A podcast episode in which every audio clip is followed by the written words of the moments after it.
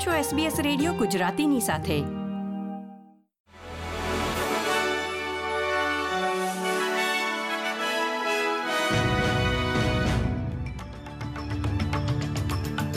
નમસ્કાર.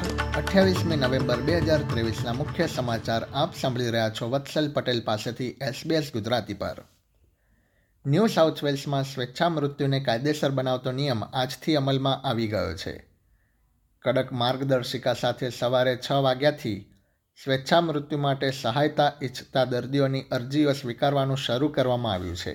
અન્ય રાજ્યોની જેમ ન્યૂ સાઉથ વેલ્સમાં પણ દરેક દર્દીની અરજી પર બે ડૉક્ટરો તરફથી મંજૂરી મેળવવાની ફરજિયાત રહેશે જો કે, ત્યારબાદ તેના અમલ માટે અન્ય રાજ્યોની સરખામણીમાં રાહ જોવાનો સમય ઓછો હશે.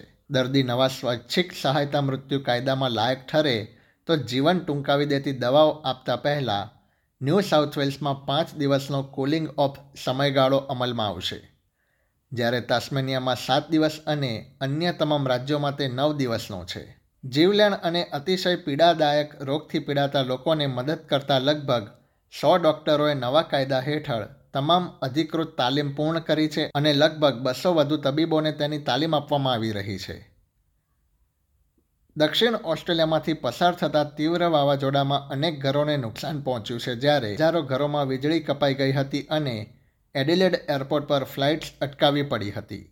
એડિલેડ એરપોર્ટે જણાવ્યું હતું કે વીજળીના ચમકારા વચ્ચે સ્ટાફ માટે ટાર્મેકમાં પ્રવેશવું અને વિમાનમાં ઇંધણ ભરવું સલામત નહોતું એટલે વહેલી સવારે કોઈ ફ્લાઇટ ટેક ઓફ કરી શકી નહોતી. શહેરના એક ભાગમાં એક કલાકમાં ચાલીસ મિલીમીટર કરતાં વધુ વરસાદ નોંધાયો હતો.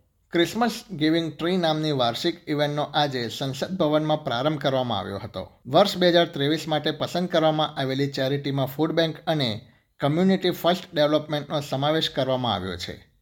વડાપ્રધાન એન્થની એલ્બનીઝીએ પરંપરાને બિરદાવી હતી તો બીજી તરફ, વિરોધ પક્ષના નેતા પીટર ડટને સાલ્વેશન આર્મી સાથે સહયોગ કરનારા કોર્પોરેટ સ્પોન્સર્સનો આભાર વ્યક્ત કર્યો હતો.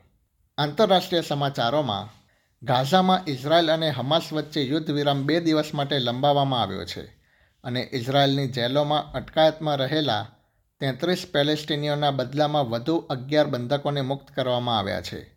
તેની સાથે યુદ્ધ વિરામ હેઠળ મુક્ત કરવામાં આવેલા ઇઝરાયેલના નાગરિકોની સંખ્યા પચાસ પર પહોંચી છે અને અન્ય દેશના નાગરિકોને ઓગણીસ બંધકોને પણ મુક્ત કરવામાં આવ્યા છે. તેમના બદલામાં એકસો પચાસ પેલેસ્ટીન નાગરિકોને ઇઝરાયેલની જેલમાંથી મુક્ત કરવામાં આવ્યા છે. એસબીએસ ગુજરાતી પર આ હતા અઠ્યાવીસમી નવેમ્બર બપોરે ચાર વાગ્યા સુધીના મુખ્ય સમાચાર.